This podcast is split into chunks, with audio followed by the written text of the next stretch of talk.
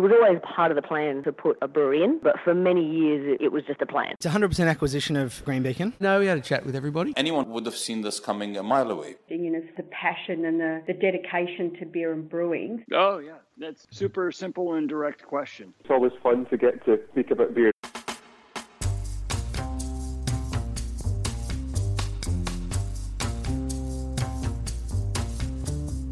And that's just what we're here to do talk about beer. Well, this week, the business of beer and what happens when things don't work out. Passionate home brewer Adam Gibb opened White Brick Brewing in North Lakes, north of Brisbane, in November 2017. And he closed it in July of this year at the height of the COVID lockdowns. While COVID was the nail in the coffin, as Adam learned, things don't always go to plan, and running a brewery is fraught with challenges that you don't always expect. It's always a hard conversation to speak to somebody whose dream hasn't worked out. But as you'll hear, despite how it ended, Adam has no regrets about his decision to have a go. We discuss Adam's original plans for his own brewery and how that compared to what actually happened, what he learned along the way, and also what he would do differently. It's an important conversation for anyone who dreams of opening a brewery to hear. I thank Adam for his willingness to discuss his experience so openly. And so it doesn't feel right to say my usual, I hope you enjoy it, because there's not a lot to enjoy about it, but there is a lot to learn. And I do hope you'll benefit from hearing Adam's experience. So this is my conversation with Adam Gibb.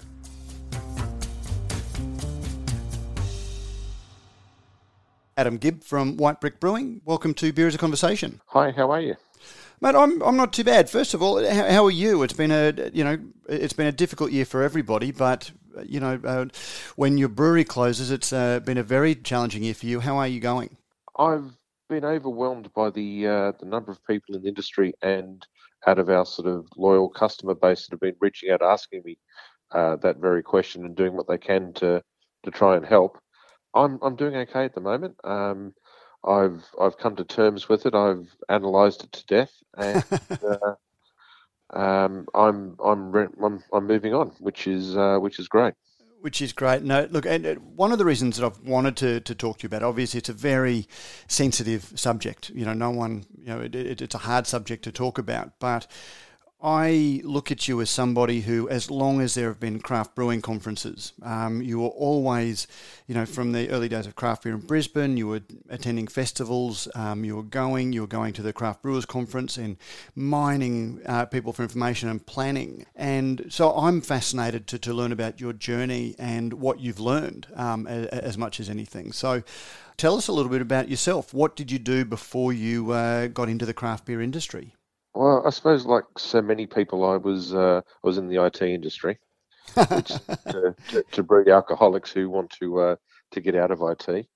Um, however, in some ways, I think it was a great grounding for some of the uh, the technology, the process, the the attention to detail, uh, which was always handy.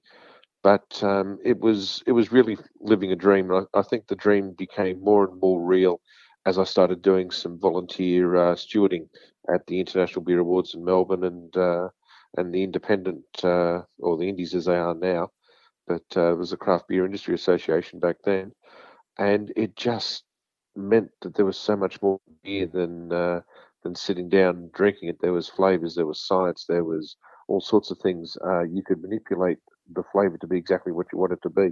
Just became fascinating. And it is like uh, you, you make a sort of a, a sort of a, a, joke about being coming from an IT background, but certainly a lot of people in the brewing industry do seem to um, fall in love with home brewing and, and, and the process of brewing. You know, as IT people, what is the correlation? Do you think? Uh, for for me, the home brewing was it wasn't about cost; it was about getting the the better beer flavour. Um, I think there was that that desire to, you know, get sick of some of the, the commercial stuff and say, I, I think I can do better than that.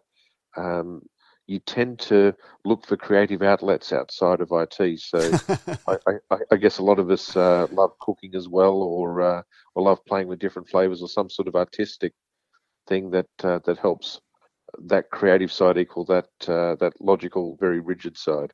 And, as an observer, I also look at you know the, the, the temperaments and the personalities of the people who you know move from engineering or IT. And you know, I, am not mathematically minded, um, but I look at you know, if you want to write computer code, um, there are a couple of ways that you can do it, but there are essentially rules you have to. Otherwise, the code just won't run. But you've still got elegant, you know, well crafted code and code that's a little bit messy. And, you know, that seems to be like a, a similarity with brewing. You can't not follow basic process um, and still end up with a good beer. But there are a lot of different ways that within those train tracks um, you, you, you, can still go. Is that a reasonable um, thesis to work on? It is, but I, I think one of those things that I discovered along the way is whilst we're all striving, or we're all striving to make great beers, great beers aren't always released. Um, there are some beers that uh, have terrible flaws in them, and for the most part, sometimes people don't know. And so I still think we're on a really uh, long path in terms of education and trying to to show people the best that we can produce. And I, I'm glad to say that you know over the time I've been brewing, the industry itself's got better and better. But um, gee, there was some out there for a while. Give us an idea of when did you get into the home brewing? When did you discover brewing before you even decided that it was something you wanted to make a career in? Oh, probably home brewing 20 odd years ago. And like most people, it goes in and ups and downs as you have kids and they the time monopolizes your life and you look at other ways of shortcutting things and then you come back to the sheer pleasure of the smell of malt and the smell of hops as it uh, as it's creating something and uh, but it's it was just one of those things that you just love playing with, and certainly all of a sudden you got a lot more friends because you're, you're doing it. you, you decide to, to open up the, the door on a Sunday afternoon. There's a queue of people willing to, to come in and, and give you feedback on your beer. Well, obviously you weren't a bad home brewer then, because I know a lot of people who uh, their neighbours shy away from them when they know that there's a uh, home brew to be opened.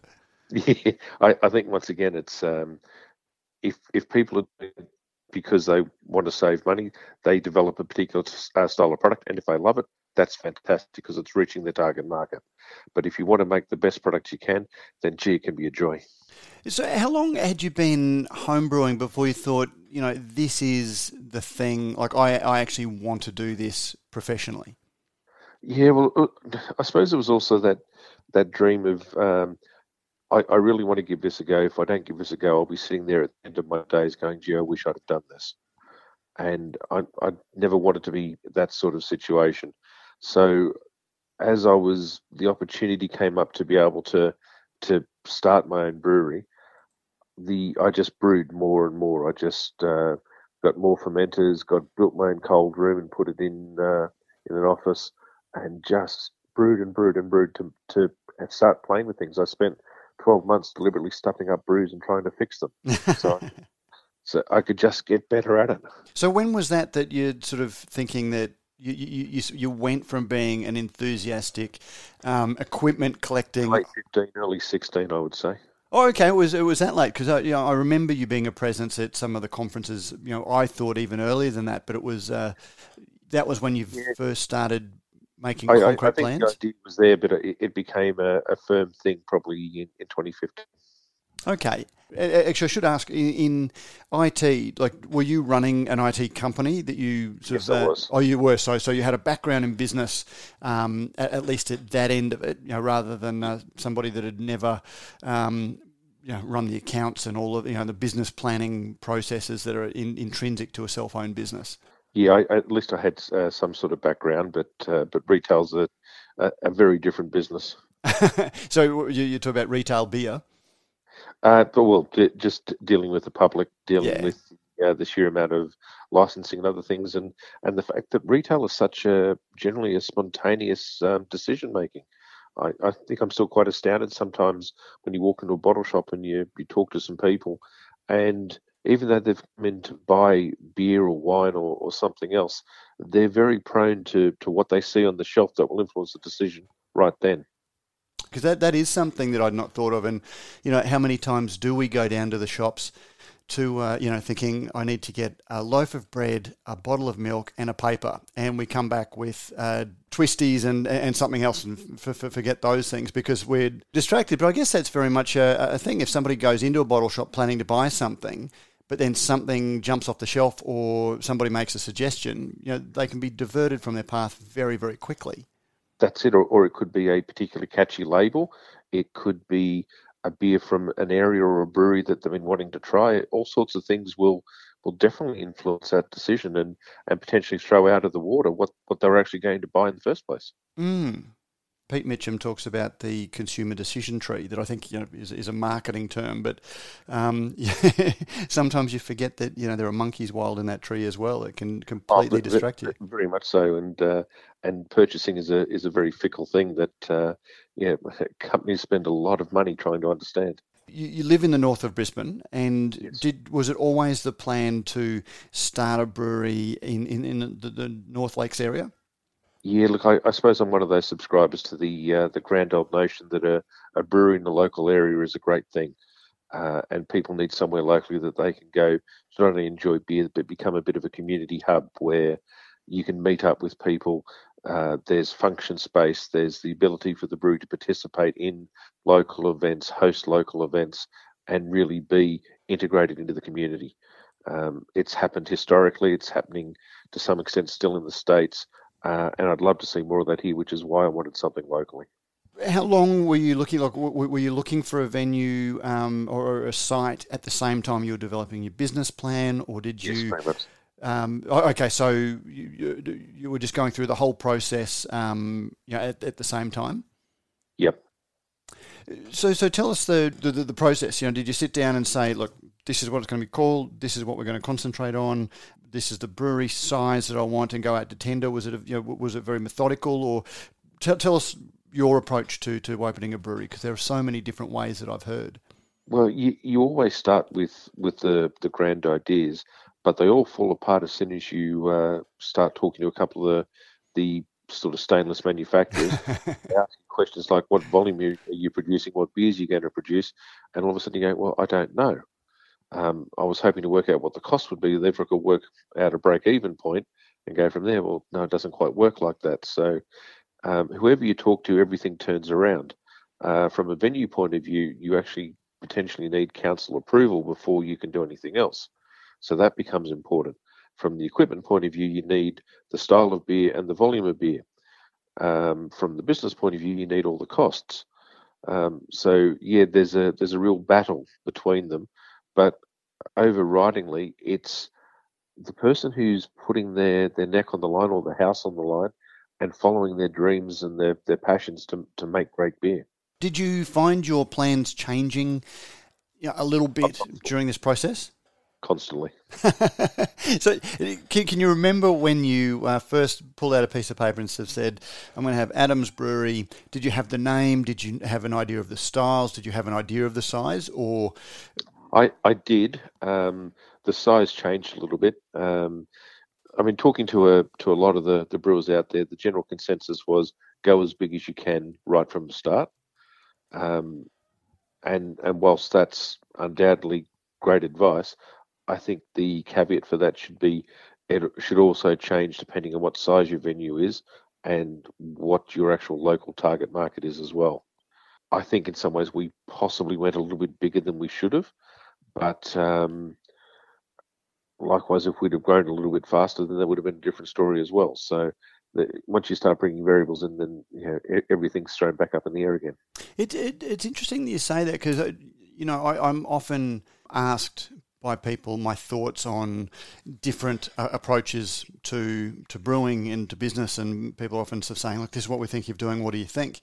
And you know, the first thing is I've never opened a brewery, so it, it's you know, there's one thing, but I've then again I spend a lot of time speaking to people like yourself and learning and hearing the feedback um, from what they've done.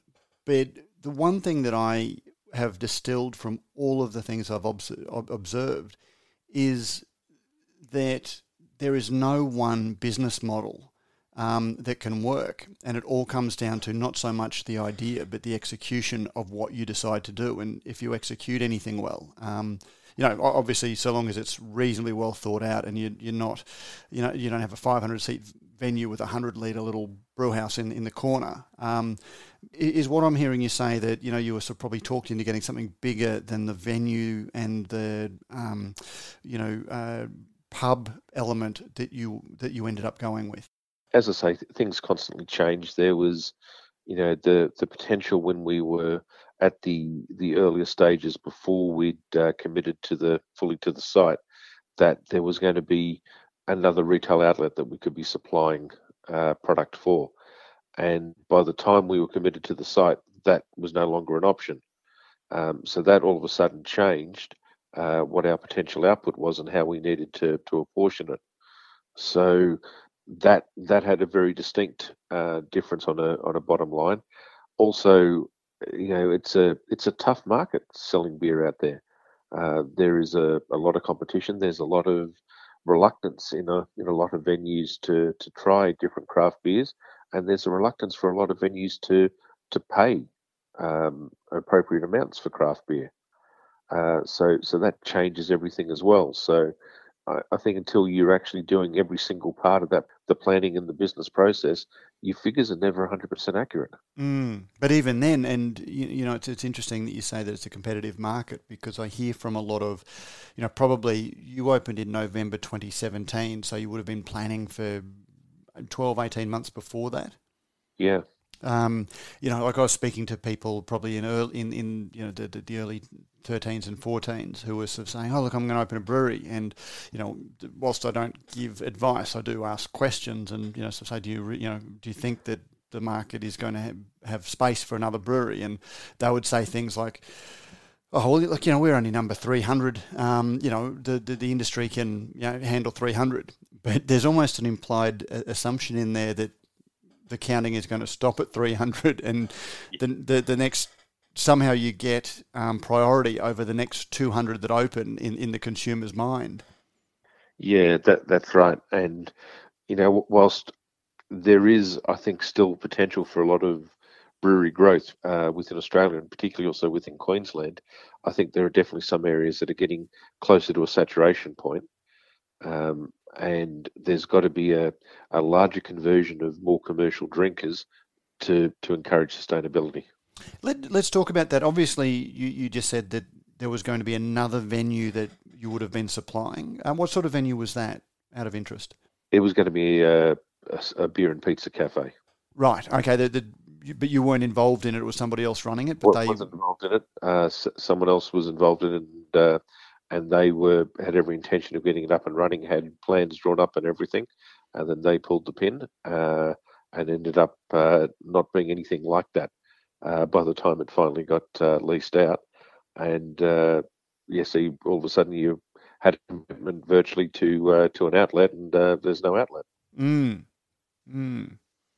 And uh, what was the to describe the uh, North Lakes community for, for those who aren't southeast Queensland based? North Lakes is about forty minutes out of the city. It's a sort of satellite um, city set up on the on the road to the Sunshine Coast. It's one of those uh, almost sort of planned uh, style communities where there was uh, lots of roads and areas uh, developed in stages until the, the whole area was filled in. Has a history that only dates back about 10 or 15 years, uh, so relatively new area, but um, a great little industrial estate close to the highway and really in the centre of, uh, of the Moreton Bay sort of region in, in terms of large growth of, of population and, and housing and importantly, no breweries. Well, that's right. Yes. So, what was the you know again having watched craft beer in 2000 it was you know like a, a very small market but you know it, grew quite quickly in, in, in the inner city and it, it, it's expanding what's the level of demand or awareness or um, you, know, uh, you, know, consumption um, up, up in the north lakes region there there is uh, certainly knowledge and desire for craft beer, but there was also, I think, a, a large desire for those heavily subsidised beers, uh, commercial beers in some of the, the local taverns as well. Um, that all of a sudden, where you were looking at a six dollar pint on a Friday afternoon, tended to get a few of the people there that you might otherwise have uh, encouraged with uh, with a better product or a different atmosphere. Okay, so what was in terms of the beers that you ended up making? You know, were, was it the sort of place that people were game to try like a West Coast IPA or a hoppy pale ale, or was it the sort of place that was looking for something that was a little bit more, you know, 150 lashes style? Yeah, look, we we, we weren't we definitely weren't uh, really the the FOMO hotspot. uh, because uh, those that sort of clientele that predominantly worked uh, throughout the Brisbane area just didn't travel that far. But um, and I, I, should say, there's not a lot of public transport. In fact, there's probably no public transport. Oh, the, there is the uh, the the final culmination of the the long term train project that uh, that finally went through. But um, the, the reality was, our things like our lager, our uh, pilsner, was a constant uh, top seller. Um, we also uh, a mid strength pale ale went really well. Um, and then as we branched out into a West Coast IPA, which was our, our red and our stout, they were really well received as well. But we did uh, have a couple of interesting things. We did a, a Belgian triple that went down really well. We did a Lamington beer in uh, 2018 that uh, we managed to get onto Sunrise as well. It was an absolute cracker. And we mucked around with a couple of beers which had uh, a lot of native Australian ingredients. Uh, we blended rum with a couple of different beers to commemorate Anzac Day. Uh, so we, we had some stuff out there that was well received, but I just knew that as a volume, those things wouldn't go, but as one or two kegs, they were just perfect. And how did you go in terms of getting people in? Was it seen as the the local that people came as much for the it being the local brewery as it was being a craft brewery? I think it was it was more the brewery rather than a craft brewery. Um, people just saw it as, as uh, a, a great place to go. And we we built up quite a loyal sort of uh, clientele to the towards the end in the, the sort of dying days. There was quite a few men brought to tears uh, the fact that we were closing. So uh, that's uh, some incredibly memorable tattoos some people got um, to to commemorate the beers. And oh, really? Yeah, it was uh, incredibly moving. Um, so I, I, think in a lot of ways we we really did change part of our local community, and and that has just me with so much awe that uh, it was just one of those things that I wanted to do, and, and we actually did. So I, I, think we were more than just a, a, drinks outlet. We were we really did become part of the community. I'm pretty confident in saying that no one has ever got a Brews News tattoo, so uh, you certainly one up on me. Well, we ended up they had to make up a four pack. So uh, in between the, the four guys, one one did it first, and three others got other beers, so they could have a mixed four pack. there you go. So so uh, how did you go getting your, your, your beer and package? Was were there local bottle shops on board wanting to support local? Because I, I, I guess.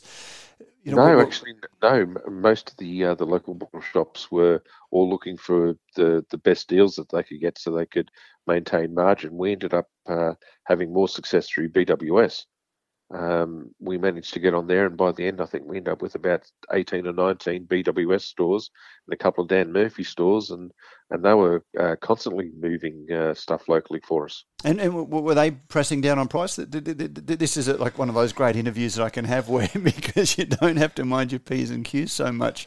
Um, did did the, the, the, sort of notorious uh, big guys uh, screw you down on price? Uh, a few of them tried to. I I think one of the best ones was one of the uh, the bottle shops in Brisbane asked me for four cartons uh, as a gift to seafood work. so, uh, but this wasn't one of the BWSs or the no, no BWS were great. Uh, every time we we uh, delivered to them, we went straight into a cold room. Uh, we're allowed to do some in-store promotions with them. they behind the product as well uh, we're able to get a couple of the managers down at different times so that we could give them a tour of the brewery and show them some of the other products. They, they were incredibly supportive. Um, it, it was really good. So, in, in terms of the um, one that was asking for four cartons as a trial, without naming anybody, but how would you carry? Were they a small independent? Were they a medium no, group? They're, they're, a multiple site uh, uh, bottle shop in uh, in Brisbane. Oh, there you go. So that, that's that's a, a bit of a surprise and and of course, you know, as young uh, you know players in the market, you try and sell to a lot of different people, and particularly if you're going to a, a, festival or something, you try and get into a couple of the local bottle shops so you can help sort of uh, get some of the product around. And we uh, we certainly found a few that uh, did not want to pay at all and refused to pay. And so you're down a few cartons of stock, which always hurts you in the early days, but uh, you you learn by that. And, uh, and as you get uh, talking to a few more people in the industry, you realise the the people you deal with and the people you don't. That's one of the things I do hear from sort of particularly fledgling um, breweries before they've sort of gotten their sort of a hard hearts uh, about it. There, there is always that tension between wanting to be ranged and feeling that you have to be accommodating as possible um, in order to create a relationship and hopefully a productive one. Um, and then being hard nosed enough to actually chase up payments and not let um, you know not keep supplying when you're not getting paid for earlier um, you know, supplies. That's exactly right. And how how did you deal with that? Well, it's it's very difficult, and I think ultimately you you make the decision quickly. If someone's not going to pay me, then I just don't deal with them. Um, if lots of people love the product, then they'll demand the product back, and then you can actually dictate the terms a little bit. If not, then you go somewhere else and let them get the business. Mm. So, so what was the mix in the end between uh, your your own uh, brew pub sales and wholesale keg and uh, oh, we, we were always majority over the bar. Our uh, wholesale was probably twenty odd percent. Okay, and, and and so that was go, going back to what you were saying about the brewery was probably a little bit bigger than you'd factored in having that as your prime source yeah. of business. Is that right? That's right. They're, they're, all the questions that you answer before you're actually committed to everything else. yeah, that's, that's it, it, it, it's, it's why it's such a fascinating chat because, you know, I, I really get the feeling um, some of the nicest emails I've gotten, uh, or you know, comments that people have said, and someone said it in the um, in our Facebook group recently. you know that they'd planned to open a brewery, but everyone in the chat room knows why they, they didn't because you know, my first attempt is my, my first thing is to try and talk you out of opening a brewery because yeah. I, I it, it's such an attractive, you know, fun, vibrant industry that you know there is something very alluring about it.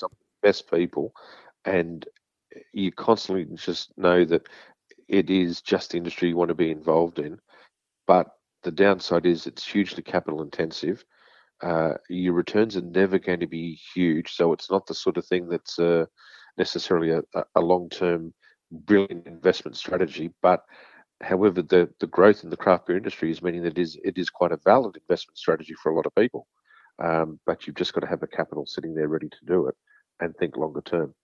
So, what was your long term vision? Because I know you've got a, a, a, son who finishes school this year. Like, did you have visions of having um, a, a, son come into the business and you know have a, a generational thing, um, or was it grow a business, make it viable, you know, do something you love for a few years, and then sell out um, when, when the time was right, or you know be taken over by the, the CUBs of the world? Did you have a vision for your? Uh, look, I, I, don't think I ever had the, the, be, the be taken over uh, sort of mentality. I think it was too much uh, community driven, where if uh, my sons decided that they didn't want to be part of the business, then someone else locally would have stepped up um, and, and kept it going when uh, COVID um, came around and, and you closed very soon after. I think it was in the first month or two of the of the COVID shutdown. So you'd obviously made the decision. Um, I mean, I, it was sort of it was July when we closed down. Oh, so. Oh, July. Okay, so I think I was just sort of looking at the story we ran. That was the end of June. So yeah, so yeah. April. So we, would announced it sort of know, mid to late June.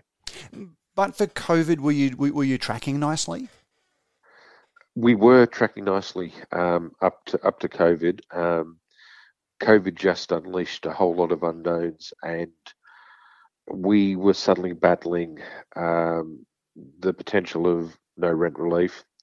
We were potentially battling uh, no finance relief, and we were looking at what was becoming incredibly, to some extent, unfair regulations on the on the brewing industry. Um, as all the shutdowns and everything else happened, the rules that suddenly came in that gave a lifeline to, to smaller bars and, uh, and a whole lot of other venues actively disadvantaged uh, the craft breweries because all of a sudden your competitive advantage in uh, some things like growlers and some of your takeaways was completely gone. Uh, and so you were fighting to to re-establish uh, things like that. And whilst we did have uh, some very loyal customers who came in every week and bought a carton of beer to say, "Look, you know, keep going. We're we're behind you." You could see that whilst the commercial bottle shops were increasing sales quite dramatically, it was a it was a more of a, a sudden spike and a drop for everyone else as people suddenly started to think, well, do I need all this alcohol? I'm not going out anywhere, I'm making a lot at home, or I'm spending more money than I actually should be on things like this. Mm. So, did you see a um, pickup in bottle shops pulling through your your package uh, stuff? Did you have a, a, challenge getting things into package from Keg? We no, we we, we were still okay uh, with that. We saw a small increase in package sales through BWS, but most of the uh, the BWS sales were still in the uh, the commercial uh, products, as everyone was sort of running around working out what they were going to do. And to BWS's credit, they they did expand the uh, the, the range of products fairly fairly quickly, which was great. But um, it was just one of those things that people, you know, oh, there's a limit on cartons, so what you buy, you buy cartons. Whereas for a lot of the smaller craft guys, you're you're selling cartons to them, but it's all being sold as four packs and singles. Mm. So you, you you had that different sort of mentality. Um, so yeah, it was interesting, but then you know, heartbreaking to see people you know, stopping, or in some cases, skidding to stops outside the, the venue. Are you open? Can we get a beer on tap? oh, I'm sorry, we can't. yeah, it's, knowing that there are people out there wanting your beer and not being able to supply it must be, uh, you know, one of those almost a, the pub with no beer things in reverse. It, it's quite hard, and uh, and he, I mean, if it was going through a for a stage here where every four o'clock every Friday the rules would change, and so you would have to update staff, you'd have to update signs, you'd have to be prepared for the change, and it just on a smaller on a venue with a, a smaller sort of front of house area, uh, the one per four square square meter rules and some of the other restrictions were just making it almost uneconomical with the number of staff to do table service and everything else to to actually be able to supply product to people. How were you going, like in, in terms of you opened in November 2017, so you had all of 18, all of 19, and 2020 was a year that we can forget. But in terms of you know, you'd opened, you'd had to change your plans slightly because you didn't have the outlet that you were expecting. Your brewery's a little bit bigger. Um, were, were, you hitting the miles, the, the financial milestones, and were you sort of hitting your the, the projections that you wanted to as a business? No, we, we, we weren't quite there. But but you were you, you were seeing growth. We, we were very close to it, but but we weren't quite there. So I guess when COVID rolled around, there was just there just wasn't that margin for, for error. That's it. There, there, there was very there was no margin left, mm. and you just knew that if there was a drop, you were going to be in a world of hurt. Mm. And and oh god, I mean, we still don't know. I'm, as, as you know, I'm. Uh, you know, we're in uh, middle of November, and uh, I'm suddenly in a 14 day uh, lockdown because I went to a safe uh, safe state. So we still have that uncertainty that we that's swirling around us. That's right, and every time there's a there's a change that affects people's, I suppose, mentality for for going out or for for participating in what is arguably a, something that's fun and enjoyable, uh, then you run the risk of, of a drop in sales or or that the money goes somewhere else that they'll decide to party at home where they can have more people. yeah, yeah, and, and they can dance, or, or or can they dance? It's so hard keeping up with the rules. I don't dance, so that's one rule I don't need to familiarise myself yeah, well, with. I've been lucky with that as well, but uh, it, it's still quite bizarre, and uh, it's it was incredibly difficult. And I'm, I'm, sure a lot of people in the industry have had the same battles to tell people, no, you you can't. I mean, we had a, a birthday, and how do you tell people, no, you can't walk around from group to group. You've got to remain seated. So you see someone bunny hopping a chair across the to try and talk to people, but you know, how do you explain to people that if you're sitting down, you will be safe? Yeah, yeah. But you walk around elsewhere, you do something else. So, you know, uh, we're even telling uh, gentlemen, you know, if you if you go to the facilities, you must sit down. You'll be safer than standing up. Why? That's the information we've been given. I'd, I'd not heard that one, so there you go. But well, we, did, we did try and laugh at some of the stuff so we, we don't go completely crazy, but but it just gets you know so frustrating that there's a, a, a lack of understanding as to how the decisions were made, and as the implementer of it, you can't explain it to people, but you're just saying, well, you can't do this, and people saying why, and you say, I don't know why, but I'm just telling you you can't. And, and that's what you have to do. And, and that actually raises an interesting element um, that you touched on at the start that coming from the world of IT and being a home brewer, when you open a brew pub, there is a whole extra element of your business that I, I guess is very hard for somebody that hasn't run a hospitality venue to plan yes. for. Um, so, talk us through your experience with, with, with that and having a hospitality focused venue. Well, that's right. We suddenly had to get our head around food, uh, suppliers of food. We did go down the path of food trucks, but found some that were exceptional and others that were very much why bother. And I think you also, I think it was you that told me that one day, like you, have advertised that they're coming, and then suddenly they phone up and sort of say, "Look, we're not coming," um, yeah. And you, you're left without a food provider. That's it and and that dramatically impacts uh, some of the people who are coming. You'd have people rock up and say, "I'm here for lunch. I'm sorry, they're not coming." Oh, and out they'd go. So yeah, th- there was all sorts of issues, and you know, I, I suppose predominantly I, I, focused on the beer rather than uh, having to have a, a kitchen and uh, and do food as well. Is that something you would do differently, or you know, would would you prefer to control more of your destiny, or was that just outside of your, you know, financial ability to to include all of the costs associated with a kitchen as well? Initially, it was outside uh, financially, but is it something I'd do again? I'd certainly consider it. Um, it would depend on exactly what model uh, I decided on and, and, where it was going to be. Um, I, I, think there's value in a couple of different models of uh, of setup, but it really comes down to, as I say, where you want to be, how you're going to structure it, and, and what you want to achieve.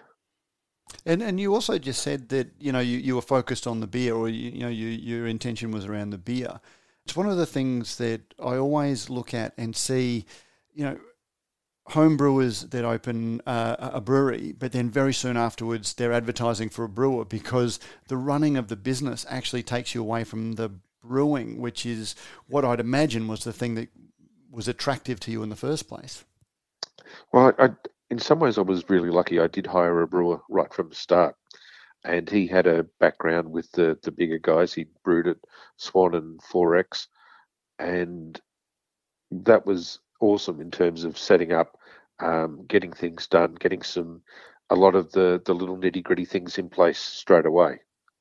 Um, however, when he moved on, I was back to, to doing everything.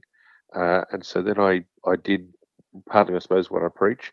Uh, we had a couple of passionate home brewers who were also very loyal regulars, and one of them was always asking lovely uh, scientific and uh, sort of probing questions. So and I said, uh, "Look, would you like a go?" And he said, "Oh yeah." So he did a couple of trial brews and did really well. And I said, "Well, uh, come I think the start of January in 2019, I said, "Would you like a full time job?" And he and he did, and he's just been fantastic. Uh, and so he's now a head brewer at uh, at another brewery in New South Wales, and uh, doing great. And I'm I'm so proud that we uh, we gave him the opportunity. That was one element of the question. I guess the other one was, did you create a brewery? So you could give you know sort of hands-on effect to your own vision for, for beer making? Yeah look I, I, think i always retained some degree of uh, final say over recipes and and tweaks and things like that. Um, did i have to climb over the equipment every day to make sure it was what it was? No. Um, did i make sure that what we were brewing was what i wanted in line with either what my vision was personally or as part of the business? Yes um, so from that point of view, it was great. Okay, so so you of felt that like you, you got out of the experience of owning and running a brewery what you'd hoped to when you um, went through all of this process of planning. Yes, I, I realised there were some things that I could do better than uh, than than the brewing to add to the business as well, because um, you you really got to ultimately play to the strengths of the people in the business stepping back and looking at the the, the, the whole experience, um, you know, overall, you know, Are, are, you pleased that you did it, or is it something that you think you know maybe I just should have enjoyed visiting the other craft breweries and doing my Yeah, own? but, but as I said earlier, I'd have been sitting there at the end of my days going, geez, I wish I'd have given that a go and not been so bloody negative or uh, or risk averse. You know, okay, no, it it didn't end the way I particularly wanted it to, but do I regret it? No. Did I have a great time? Yes. Would I do it again? Yes. Oh, you would. So even knowing what you do now, um, obviously, but for COVID, for example, um, if you knew that, you know, which was a great unforeseen, even knowing, you know, the, the the challenges you had over that first over that two and a half years, you, you would go back and do it again. Oh, I have no money, but I'd definitely do it again. it was one of those things that everything I had went into it, and, and, and there's there's a whole lot of losses on the books and not much else. But uh, I'm not suggesting you go and do it. I'm not suggesting you go and do it now, but I mean, if you, you know, if we could sort of build the way back machine. don't have a money tree you were going to give me. Yeah, yeah, sure. Well, you will. You know, there there is that check I'm going to send you for doing the interview. Um, uh, okay, so so you, you you would do it again. Then looking back, is there anything that you would use that knowledge to do differently? You know, what um, did you set out to do that you think, gee, if I'd known this, I would have gone a different course? Oh, look, I, I, always. Um, I think if you don't learn something new every day, then you're wasting your time. Um, and I, I learned a lot. I learned a lot about leases. I learned a lot about uh, the setup. I learned a lot about equipment. I learned a lot about front of house. I learned a lot about kitchens. I learned a lot about chefs. Um, I learned about a whole lot of uh, little things and the, the foibles of, of customers in wet and windy days and, and things like that. What that they just Uh, don't turn up? Uh, that on windy days, turnover drops considerably more than on a wet day. Really? There you Yeah. go. I, di- I did not know that. I wonder why that is. So, I, I think it's uh, that it they the perception of cold and uh, why do I want to get out of the, the house or the car when it's cold, um, as opposed to wet. Well, it, it rains regularly, so that's not as much of an issue. Ah, there you go. Okay. So you know, I, I think you know the, the more that you learn, the the better you can be at things like that. Um, yeah, I you know that that's part of it. You know, everything you know would would tweak slightly or change slightly.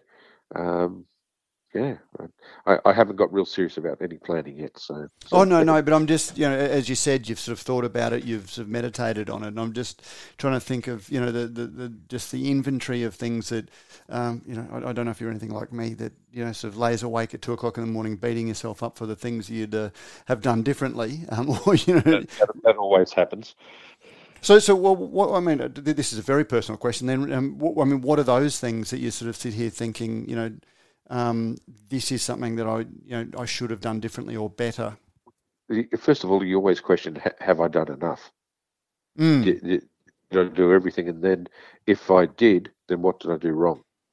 hmm And then once you try and work that out, what can I do to change it, or what else can I do to to get a better result? And uh, are, there, are there any specifics? Again, you know, sort of bearing in mind that um, we, we have a lot of people who are planning breweries, you know, that can benefit from the experience that you've had. Um, you know, are there any uh, of those things you think? Well, this is something that you know, if I, I can concretely say that I would do this instead. Uh, I I would I would definitely look at having some other backers behind me, so that uh, I went into it with more cash. Doing it as as just one family doing it without enough cash was was one of the the problems. Um, I'd probably spend a little bit more time being 100% certain about what the local area was going to need. Um, and I and that would probably include some sort of food offering, whether it was tied to a local cafe more effectively or something else. We did some great deals with some local cafes to supply food or chefs at different times. Um, so I'd, I'd probably have my head around some of that stuff a little bit more. Did you ever think of bringing in a, a, a partner after you opened? It sounds like you had a loyal I following. did, but but it's often hard to find someone with a mindset that's not going to become toxic further down the the track. That was actually cashed up with, in, if not vision, then passion. Well, that I mean, that in itself sounds like something you've you, you've you've put a lot of thought into because I know a lot of businesses jump at the money first and then think that those are problems that they can that future them can worry about. Yeah, but that's right. But you, you don't want to end up with uh, with a nasty split that achieves nothing. So if you're going to do things, you try and do it right. So as I say, yeah, you're right. There's a lot of times at two o'clock in the morning where you're uh, trying to solve the problems of the world. Normally, you know, most people do that with a beer, particularly the brewing. but at two o'clock in the morning, it looks a little bit odd sitting up in bed with a beer. But uh, I guess it's probably what you should do. And you know, if you're giving advice to somebody, you know, is there any advice you would give them um, in, in to, to save them from some of the things that you had to learn? No, because one of the things I've learned with kids is that there's only so many times you can tell them what to do. Ultimately, they're going to learn themselves. That's that's because that's exactly what I was. Uh, my next question was: Was there anything that anyone told you not to do that you thought I'm going to do this anyway, and you sort of thought, well, actually, they were right? Yeah, look, there's always little things like that, um, and sometimes you put it down to other people's uh, personal preferences or baggage or whatever else. Uh, ultimately, ultimately you learn yourself along the ways and you hope that the mistakes you make aren't too costly. and I, I, I, certainly won't put a dollar figure on, but obviously, like you, you, you managed to sell the brewery and, and those sorts of things. were you surprised at what the brewery was worth after closing compared to what you paid for it, given it was a well looked after, relatively new system? Um, I know that there is some some truly well used equipment uh, floating around with ridiculously low prices, and that reflects its age or its uh, state of maintenance. But ultimately, I, I, was happy with, with the price we got for it. I think it was a, a good, fair price, and certainly uh, some of the, the, feedback from a couple of people in the industry is yes, yes, it was. Um, but it's a it's a little bit ironic when people put so much value on on the stainless and everything else, and yet as soon as uh, someone's going under, they want to uh, pick it up for next to nothing. you, you, you realise that there's a big difference there. You you just you can't have all one and, and none of the other. But uh, but I guess that's just human nature as well. Absolutely, and uh, I, would imagine you've learned a lot about people as well. You you do. It's uh, you you become a, a real sort of uh, people judge or uh, I suppose that's the wrong way of putting it. I suppose your bullshit filter, uh, your radar, gets, gets a lot more in tune. Um, but yeah, it's, uh, interesting, and uh, there are there are people who you know will talk about things to the cows come home. I'm glad I'm one of the ones who uh, who gave it a go, um, and you know, look, I've still got. Uh, an ongoing relationship with the, the guy who's bought the equipment, and I'll still be doing a brew there, which I'm pretty excited about. I think that will be under the White Brick label, I understand. It will be, uh, which, which, makes me really happy. Um, so I think there's a couple of nice little things with, with things like that. I'm still being able to to be involved in parts of the industry. Uh, you know, I'm doing some training with Brewery Training Australia. I've helped a local distillery get up and running. Uh, been doing a little bit of lobbying work uh, on behalf of the craft beer strategy and the, the craft beer license with a couple of our local members who used to to pop in for a beer occasionally. Uh, one of whom told me how much he missed the beer lately, and it's kind of ironic because I hadn't seen him in there for quite a while, but he's obviously been buying it from local BWS, which was great. So uh, that was good. It's um, but it's it's a great industry, and uh, you know, you, once you're part of it, you want to keep being part of it. Oh, and uh, I'm I'm glad that you're still going to be around. I'm looking forward to uh, to seeing that. Uh, what, what's the beer that's going to come out? Um, and I, I, don't think we're allowed to pre-announce the, the, the, plans of the person who bought your brewery, but can you tell us the beer that will be coming out under the, the, the last beer not, to come out under? Not yet. I, it's it's a recipe that we were we were hashing out in the sort of final days of the brewery, and I have a feeling it's uh, it's a beer that will will go really well for. Uh, I think just the, the an, an, everyday sort of market. I'm I'm probably not the uh, the the, the FOMO brewer, but uh, but I do like a, a good solid beer that you can just uh, have a couple of and say, yeah, I feel really happy because it was just harmony in my mouth. and uh, I need to ask: Are you homebrewing again? Are, are, are, you did did you homebrew during the, the two and a half years of White Brick? And uh, are you homebrewing again? No, I haven't. Um, I I am thinking about starting again, but I've uh, in some ways I'd much rather play on the bigger stainless steel now. You've been ruined. Yeah, I, I've well and truly been ruined. I, I, I can control it so much more on the bigger stuff and get exactly sort of what I want out of it. I'm thinking, yeah, I like that more than sort of, oh, it's somewhere around this sort of, uh, and the efficiency's way down. Going, oh, do I really want to do that?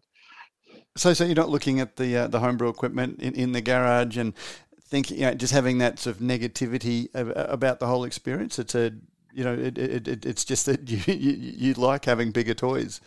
I do. I, I suppose I'm a bit spoiled now. well, Adam Gibb, uh, look, thank thank you very much for sort of being willing to sort of talk about, you know, uh, obviously a, a roller coaster experience for you, and uh, congratulations, as you say, for giving it a go. It's certainly something that I never would have uh, uh, done myself. Um, I don't have that sort of risk profile, and I really admire people that do. So, thank you for uh, joining us to to share the, the the the hard won experience that you've had. That, that's right. Look, as, as, I say, it's a wonderful industry. I'm really happy to be part of it, and you know, it's life moves on. I'd do it again. And I'm glad you're uh, getting to still be a part of it. Excellent. Thanks for that, Matt. And that was Adam Gibb. Radio Brews News is proudly presented by Cryer Malt. With over 25 years in the field, Cryer Malt is dedicated to providing the finest brewing ingredients to help brewers create the foundations of a truly excellent beer. Your premium brewing partner and proud sponsors of this conversation and the Radio Brews News channel. And as a guest on Beer as a Conversation, Adam also receives a new piece of exclusive merch that will only be given to guests on the podcast a branded Yeti Rambler mug. Thanks to our good friends at Yeti. Every chat show has a branded mug, it seems, and so when Yeti approached us to be part of the show, the Rambler mug seemed to be the perfect partnership. This is me speaking and not a paid plug, and they have given us the mugs to give away, but they're not paying us to say this because it was something that we wanted to do. Because the Yeti mugs are fantastic when I'm camping and not that worried about having that perfect Insta glass uh, for my beer. The Yeti Rambler is what I use and they're a really cool thing to give our guests. So we thank Yeti for being part of the show and give, giving us something that we can give to our guests for giving us their time.